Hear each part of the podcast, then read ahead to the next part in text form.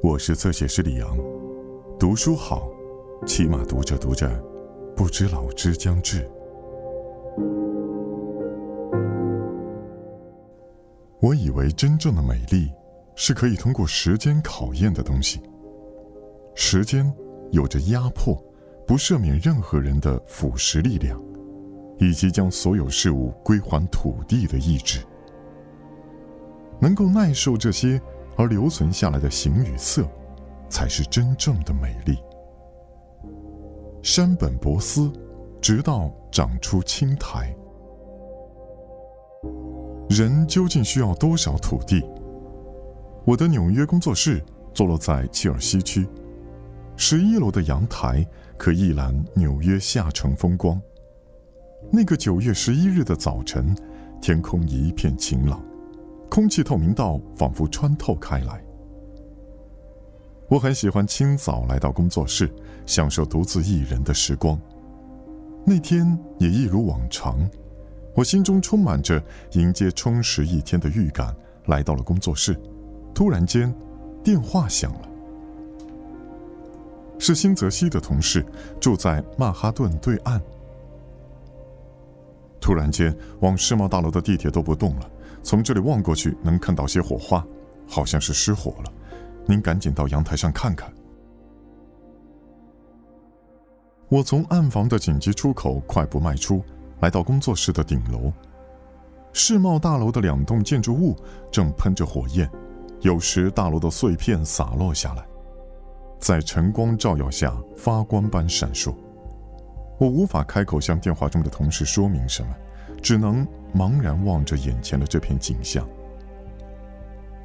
更令我讶异的是，当时天空竟无比湛蓝，双塔发出炫目的荧光，银色中又喷出朱红的火和漆黑的烟。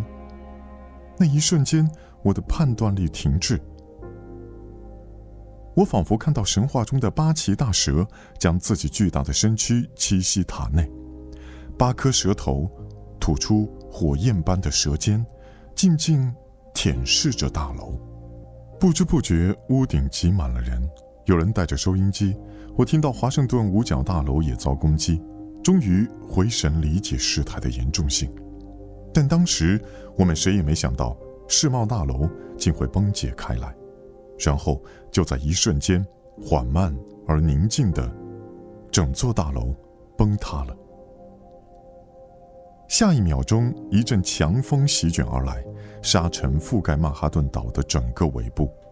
大楼崩塌时产生的气旋又把沙尘卷腾起来，瞬间卷到空中，与一秒钟前还存在的大楼一样高。周围的人发出了既非尖叫也非呻吟的哀嚎。 It's gone! It's gone! Oh my god! Oh my god! Holy shit! It's gone! 第二栋大楼也没躲过这场浩劫，紧接着帝国大厦也面临被撞击的危险。我往帝国大厦望去，突然意识到街道的模样完全改变了。眼前的第十大道没有任何车辆通行，无论人行道或禁止车阵中，人潮全窜动着往北边奔跑，绵延不绝地奔跑着。新闻报道说，进入曼哈顿的大桥和隧道已经完全封闭。第二栋大楼崩毁后，留下的是庞大的失落感，如同某种象征被完全抹去的感觉。我已经走到面对死亡毫不惊恐的年龄。之前，一个朋友在毫无预警下骤逝，我也仅有命运造化之感。但是，当非生命的建筑体在包容数千人生命的同时，却又让生命在瞬间消逝，如此无法想象的现实历历发生在眼前时，我想到的不再是命运，而是与文明的死亡交汇。不久之后，一股气味席卷而来，电线短路的气味，塑料燃烧的气味，然后人类被烧焦的气味。当夜晚逼近，那股气味愈发强烈，崩毁的大楼残骸以蓝色夜空为背景，发出红色光芒，黑烟萦绕至高空，仿佛夸耀着自己就是散发气味的现场。往后好几周，这股气味漂浮在空气中挥散不去，这令我想起平安末期活灵活现描写历史乱世的方丈记。据闻大火源自通口腹之小路，或舞者之暂宿小屋，或是随风散步，如以山助长，远处烟雾弥漫，近处火焰蹿烧，灰烬空中飞舞，万物火光映照，时不堪风吹而息，时又乘风蔓延，延烧都城一二町，其中之人求生意识尽失，有受烟窒息者，有失明而活活焚死者。这是押长明描写安元三年四月二十八日夜晚延烧三分之一京都的那场大火。长明是下押神社的社司之子，可谓名门望族，自小认定日后自己将继承社司之职。长明同时是才华洋溢的文人，但他的才能却成为他遭流放的原因。长明擅长弹琴，但是正如和歌有和歌的家族，蹴鞠有蹴鞠的家族，琴有琴的家族，不可逾越。一日，宫中演奏不可外传的秘曲，作为听众的长明仅仅听了一回便暗记下曲调，并在另一次友人聚会中弹奏披露。消息传开，长明因而遭起诉，从此流放宫廷之外。无论长明是真喜欢亦或不得不喜欢，他抛开红尘，隐世而居。既然命运注定如此，不如欣然面对，转而接受逆境。长明的名作《方丈记》便是由此而生。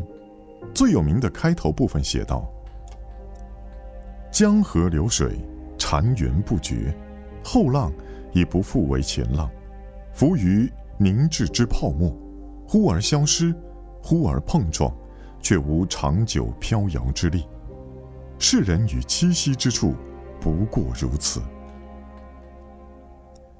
短短数句，日本文化的物之凄美以及佛教的超然态度，绝妙浓缩于字里行间。长明以自身的不幸为能量，达到独特的领悟。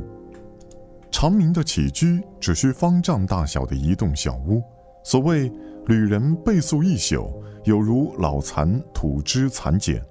心中若有欲成之事，则迭起小屋移居他处，若有财产反遭盗窃，若得官禄反遭人忌，只要自我存在，不需妻子朋友，否则心生羁绊，无法坦率超然。